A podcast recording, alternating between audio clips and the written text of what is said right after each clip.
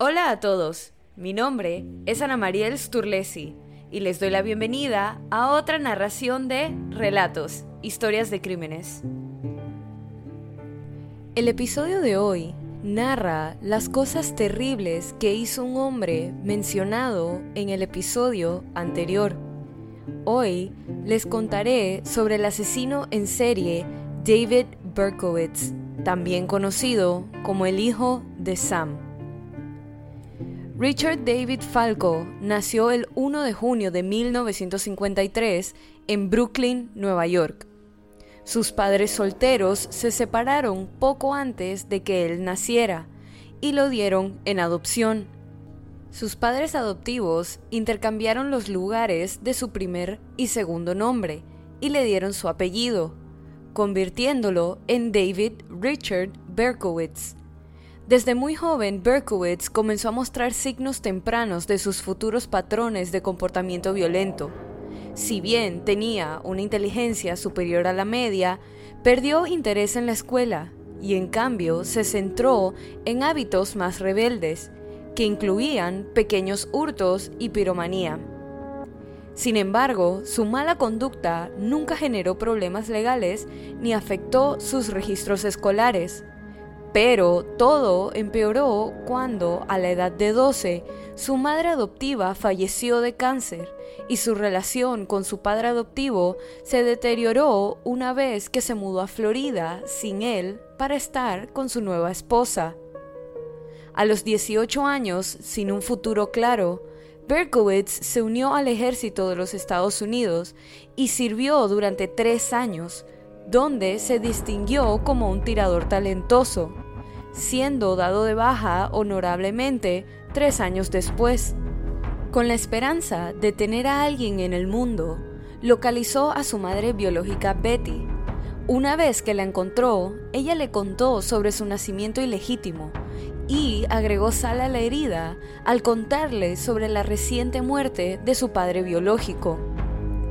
Este momento de su vida fue descrito como su crisis principal y probablemente la principal razón de su violento alboroto.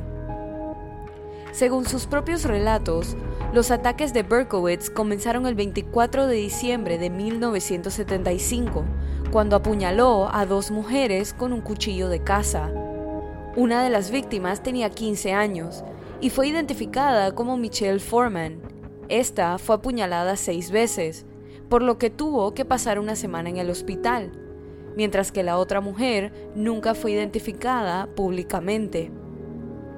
En las primeras horas de la mañana del 29 de julio de 1976, Donna Lauria, de 18 años, y Jodie Valenti, de 19, estaban sentadas en el automóvil de Valenti cuando Berkowitz se acercó al automóvil y les disparó. Disparó 3 tiros y se alejó. Lauria murió instantáneamente y Valenti sobrevivió. Cuando Valenti fue interrogada por la policía, ella dijo que no lo reconoció, pero lo describió como un hombre blanco de unos 30 años, de tez blanca, de aproximadamente 1,73 m de altura y con un peso aproximado de 200 libras. Su cabello era corto, oscuro y rizado. Esta descripción concuerda con una declaración del padre de Lauria, quien dijo que vio al mismo hombre sentado en un auto amarillo. El testimonio de otras personas en el vecindario indicó que el automóvil amarillo había sido visto conduciendo por el vecindario esa noche. La policía determinó que el arma utilizada era una Bulldog calibre 44. El 23 de octubre de 1976, Berkowitz volvió a atacar, esta vez en Flushing, una comunidad del distrito de Queens. Carl Denaro y Rosemary Keenan estaban sentados en su automóvil, estacionado, cuando las ventanas se hicieron añicos. Keenan inmediatamente puso en marcha el coche y se alejó. No fue hasta que recibieron ayuda que se dieron cuenta de que les habían disparado, a pesar de que Denaro tenía una herida de bala en la cabeza. Tanto Denaro como Keenan sobrevivieron al ataque y ninguno vio al tirador. La policía determinó que las balas eran calibre 44, pero no pudo determinar de qué arma provenían. Keenan solo tenía heridas superficiales por los vidrios rotos, pero Denaro finalmente necesitó una placa de metal para reemplazar una parte de su cráneo. Al ser interrogados por la policía, ninguna de las víctimas pudo determinar cómo era el agresor. El padre de Rosemary era un veterano en el departamento de la policía de Nueva York, lo que solo provocó que se dedicaran más recursos a la investigación. Los investigadores inicialmente no establecieron una conexión entre este tiroteo y el anterior, porque ocurrieron en distritos diferentes y separados de Nueva York. Poco después de la medianoche, poco más de un mes después, Donna DeMasi, de 16 años, y Joan Lomino, de 18, estaban sentadas en el porche de Lomino en Belle Rose, Queens. Mientras hablaban, un hombre se le acercó, vestido con un uniforme militar. Comenzó a pedirles direcciones con voz aguda antes de sacar un revólver y dispararles. Ambas cayeron heridas y el tirador se dio a la fuga. Ambas chicas sobrevivieron a sus heridas, pero Lomino quedó paralizada. La policía pudo determinar que las balas eran de un arma calibre 44, pero era desconocida. Esta vez también pudieron hacer bocetos compuestos basados en el testimonio de las chicas y testigos del vecindario. Al comienzo del nuevo año, Berkowitz continuó con su violencia. Esta vez, a fines de enero, Christine Freund y John Deal estaban sentados en el auto de Deal en Queens cuando le dispararon al auto. Deal sufrió heridas leves y Freund murió a causa de las heridas en el hospital. Ninguna de las víctimas vio al tirador. Después de este tiroteo, la policía relacionó públicamente este caso con los tiroteos anteriores. Observaron que todos los tiroteos involucraron una pistola calibre 44 y el tirador parecía apuntar a mujeres jóvenes con cabello largo y oscuro. Cuando se publicaron los bocetos compuestos de los diversos ataques, los funcionarios de la policía de Nueva York notaron que probablemente estaban buscando a varios tiradores, porque para ellos los bocetos no se veían iguales, ya que uno tenía cabello rubio y el otro tenía cabello oscuro, haciéndolos buscar varios tiradores en lugar de uno solo. El 8 de marzo de 1977, la estudiante de la Universidad de Columbia, Virginia Voskerichian, recibió un disparo cuando regresaba de clases a su casa. Vivía a solo una cuadra de distancia de su compañera y víctima, Christine Freund. Le dispararon varias veces y finalmente murió de una herida de bala en la cabeza. En los minutos posteriores al tiroteo, un vecino que escuchó el tiroteo salió y vio lo que describió como un adolescente bajo y fornido que salía corriendo de la escena del crimen. Otros vecinos informaron haber visto al adolescente y a un hombre que coincidía con la descripción de Berkowitz en el área del tiroteo. La primera cobertura de los medios implicaba que el adolescente era el perpetrador. Finalmente, los oficiales de policía determinaron que el adolescente era un testigo y no un sospechoso. Para este momento, los crímenes se informaron en gran medida en los medios, especialmente en los tabloides. Y a pesar de no estar del todo seguros, la policía declaró que la misma arma había sido utilizada en múltiples tiroteos, lo que provocó el pánico de que un asesino en serie anduviera suelto en Nueva York. Llegó abril y Berkowitz continuó. Alexander Esau y Valentina Suriani estaban en el Bronx, a varias cuadras del lugar del tiroteo de Valenti y Lauria. Cada uno recibió 2 disparos mientras estaban sentados en un automóvil, y ambos murieron antes de que pudieran hablar con la policía. Los investigadores determinaron que fueron asesinados por el mismo sospechoso en los otros tiroteos, con la misma arma de fuego calibre 44. En la escena del crimen, la policía descubrió una carta escrita a mano dirigida al capitán de la policía de Nueva York. En esta carta, Berkowitz se refirió a sí mismo como el hijo de Sam y expresó su deseo de continuar con sus matanzas, y se burló de la policía por sus infructuosos esfuerzos por capturarlo.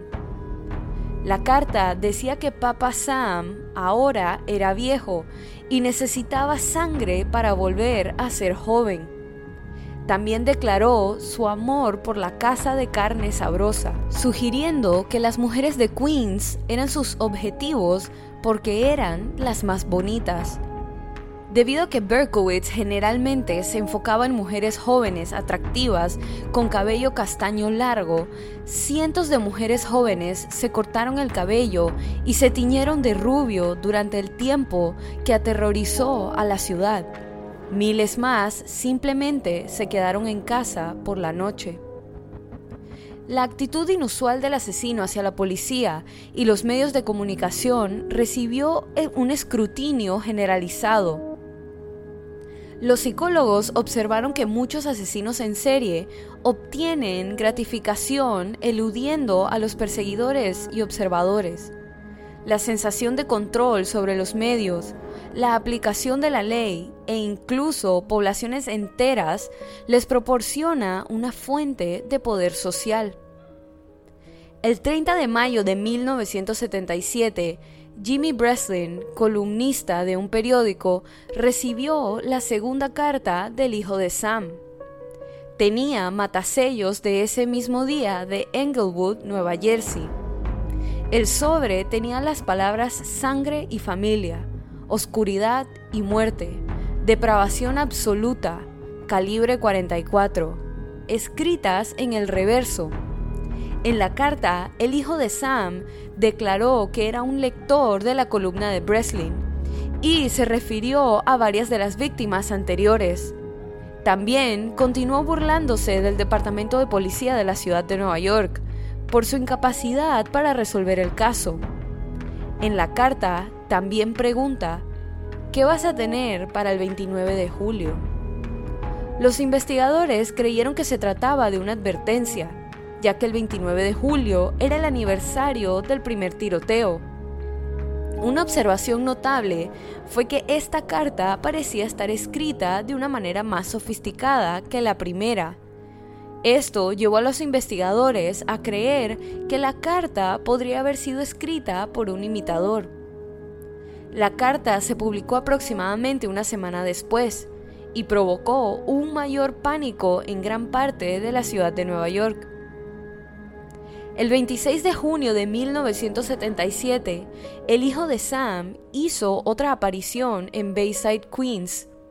Sal Lupo y Judy Plácido estaban sentados en su automóvil en las primeras horas de la mañana, cuando recibieron 3 disparos. Ambos sufrieron heridas leves y sobrevivieron, aunque ninguno vio a su atacante. Sin embargo, los testigos informaron haber visto a un hombre alto, fornido y de cabello oscuro que huía de la escena del crimen, así como a un hombre rubio con bigote que manejaba en el área. La policía creía que el hombre de cabello oscuro era el sospechoso y el hombre rubio era un testigo. El 31 de julio de 1977, apenas 2 días después del aniversario del primer tiroteo, Berkowitz volvió a disparar, esta vez en Brooklyn. Stacy Moskowitz y Robert Violante estaban en el auto de Violante estacionado cerca de un parque cuando un hombre se acercó al lado del pasajero y comenzó a disparar. Moskowitz murió en el hospital y Violante sufrió heridas que no amenazaban su vida. A diferencia de la mayoría de las otras víctimas femeninas, Moskowitz no tenía el pelo largo ni oscuro. Hubo varios testigos de ese tiroteo que pudieron proporcionar descripciones del tirador a la policía. Uno de los testigos describió que el hombre parecía llevar una peluca, lo que podría explicar las diferentes descripciones de los sospechosos con cabello rubio y oscuro. Varios testigos vieron a un hombre que coincidía con la descripción de Berkowitz, usando una peluca, conduciendo un automóvil amarillo, sin luces delanteras y alejándose a toda velocidad de la escena del crimen. La policía decidió investigar a los propietarios de cualquier automóvil amarillo que coincidiera con la descripción. El auto de David Berkowitz era uno de esos autos, pero los investigadores inicialmente lo identificaron como un testigo en lugar de un sospechoso. El 9 de agosto de 1977, el detective de la policía de Nueva York, James Justice, telefonió al departamento de policía de Yonkers para pedirles que programaran una entrevista con Berkowitz. La despachadora de policía de Yonkers que atendió la llamada de Justice fue Witt Carr. Tan pronto como Justice mencionó el nombre de Berkowitz a Witt, ella dijo: "Déjame contarte sobre él. Lo conozco. Vive justo detrás de mí". También le informó a Justice que Berkowitz había disparado y herido a su labrador negro, Harvey, y que ese era el perro de su padre, Sam. Cuando Justice escuchó Sam, tuvo el presentimiento de que Berkowitz era el sospechoso. Al día siguiente, la policía investigó el automóvil de Berkowitz, que estaba estacionado frente a su edificio de apartamentos. Vieron un arma en el asiento trasero, registraron el automóvil y encontraron una bolsa de lona llena de municiones, mapas de las escenas del crimen y una carta amenazante dirigida al inspector Timothy Dowd del grupo de trabajo Son of Sam. La policía decidió esperar a que Berkowitz abandonara el apartamento en lugar de arriesgarse a un enfrentamiento violento en el estrecho pasillo del edificio. También esperaron a obtener una orden de allanamiento para el apartamento, preocupados de que su allanamiento pudiera ser impugnado en la corte, ya que también habían allanado el auto sin una orden judicial. La búsqueda inicial del vehículo se basó en el arma de fuego que estaba visible en el asiento trasero. Aunque la posesión de tal arma era legal en el estado de Nueva York y no requería un permiso especial. La orden aún no había llegado cuando Berkowitz salió del edificio de apartamentos alrededor de las 10 p.m. y entró a su coche. El detective John Falótico se acercó al lado del conductor del automóvil y apuntó su arma cerca de la sien de Berkowitz, mientras que el sargento detective William Cardella apuntó con su arma desde el lado del pasajero. Cuando arrestaron a Berkowitz, supuestamente le dijo a la policía: "Bueno, me tienes. ¿Cómo es que tomó tanto tiempo?". Una bolsa de papel que contenía un revólver Bulldog calibre 44 del tipo que se identificó en las pruebas de balística se encontró junto a Berkowitz en el automóvil, lo que significa que probablemente se dirigía a otro tiroteo. La policía registró el apartamento de Berkowitz y lo encontró desordenado, con grafitis satánicos en las paredes. También encontraron diarios que había llevado desde que tenía 21 años, 3 cuadernos casi llenos en los que anotaba meticulosamente cientos de incendios provocados que afirmaba haber provocado en toda la ciudad de Nueva York. Cuando Berkowitz fue interrogado, rápidamente confesó los disparos y dijo que se declararía culpable. Cuando la policía le preguntó cuál era su motivación para la ola de asesinatos, dijo que su antiguo vecino, Sam Carr, tenía un perro que estaba poseído por un antiguo demonio que le ordenó traer la sangre de mujeres jóvenes y hermosas. Unas semanas después de su captura, a Berkowitz se le permitió comunicarse con la prensa.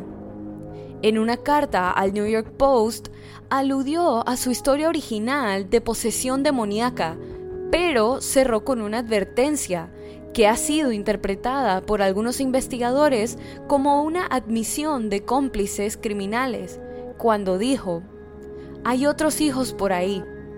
Dios ayude al mundo». Sin embargo, en una conferencia de prensa en febrero de 1979, Berkowitz declaró que sus afirmaciones anteriores de posesión demoníaca eran un engaño, que había contemplado durante mucho tiempo el asesinato para vengarse de un mundo que sentía que lo había rechazado y lastimado, particularmente rechazado por las mujeres, lo que podría ser una de las razones por las que se dirigió específicamente a mujeres jóvenes atractivas. Sus abogados le aconsejaron que se declarara no culpable por demencia, pero él se negó y aceptó que había cometido todos los disparos. En su sentencia 2 semanas después, Berkowitz causó un gran revuelo cuando intentó saltar por una ventana de la sala del tribunal del 7º piso. Después de que lo sujetaron, coreó repetidamente: «Stacy», su última víctima, era una prostituta, y gritó: «La mataría de nuevo, los mataría a todos de nuevo». El tribunal ordenó otro examen psiquiátrico antes de que pudiera proceder la sentencia. No obstante, se consideró competente una vez más después de que una prueba inicial hubiera demostrado su estado mental competente. Berkowitz fue sentenciado a 25 años de prisión por cada asesinato, cumplido en una prisión de máxima seguridad de Nueva York. A pesar de las objeciones de los fiscales, los términos de la declaración de culpabilidad de Berkowitz lo hicieron elegible para la libertad condicional en 25 años.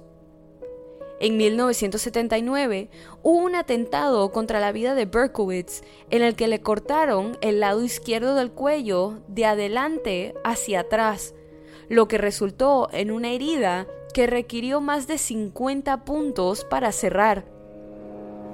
Berkowitz se negó a identificar a su agresor y solo afirmó que estaba agradecido por el ataque. Trajo una sensación de justicia, o en las propias palabras de Berkowitz, el castigo que merezco. Berkowitz tiene derecho a una audiencia de libertad condicional cada 2 años, según lo exige la ley estatal, aunque se ha negado constantemente a pedir su liberación, a veces saltándose las audiencias por completo. Afirmó en cartas que, a pesar de ser una mejor persona, todavía cree que debería pasar el resto de su vida en prisión y que ha aceptado su castigo. A pesar de sus sentimientos, sus abogados han tratado de lograr la libertad condicional para él, pero se la han denegado, la última en mayo de 2020, pero se pospuso indefinidamente debido a la pandemia. Sus afirmaciones de haberse convertido en una mejor persona vienen después de convertirse al cristianismo y liderar el grupo de la iglesia de la prisión a través del ministerio. Después de la especulación desenfrenada acerca de que algunos editores ofrecieron a Berkowitz grandes sumas de dinero por su historia, la legislatura del estado de Nueva York aprobó rápidamente una ley que impedía que los criminales convictos y sus familiares obtuvieran ganancias financieras de libros, películas u otras empresas relacionadas con las historias de sus crímenes. Desde entonces, se han promulgado leyes similares en 41 estados y a nivel federal. El uso más reciente de esta ley fue en Florida durante la primera semana de noviembre de 2022, durante la sentencia del sujeto del relato número 46, el tirador de Parkland, luego de que se especuló que un hombre que envía dinero al asesino a prisión quería hacer un documental sobre la vida del tirador. Y así culmina este episodio de Relatos, historias de crímenes.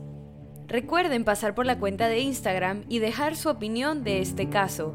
La cuenta es Relatos en Podcast y la pueden encontrar en la descripción de este episodio.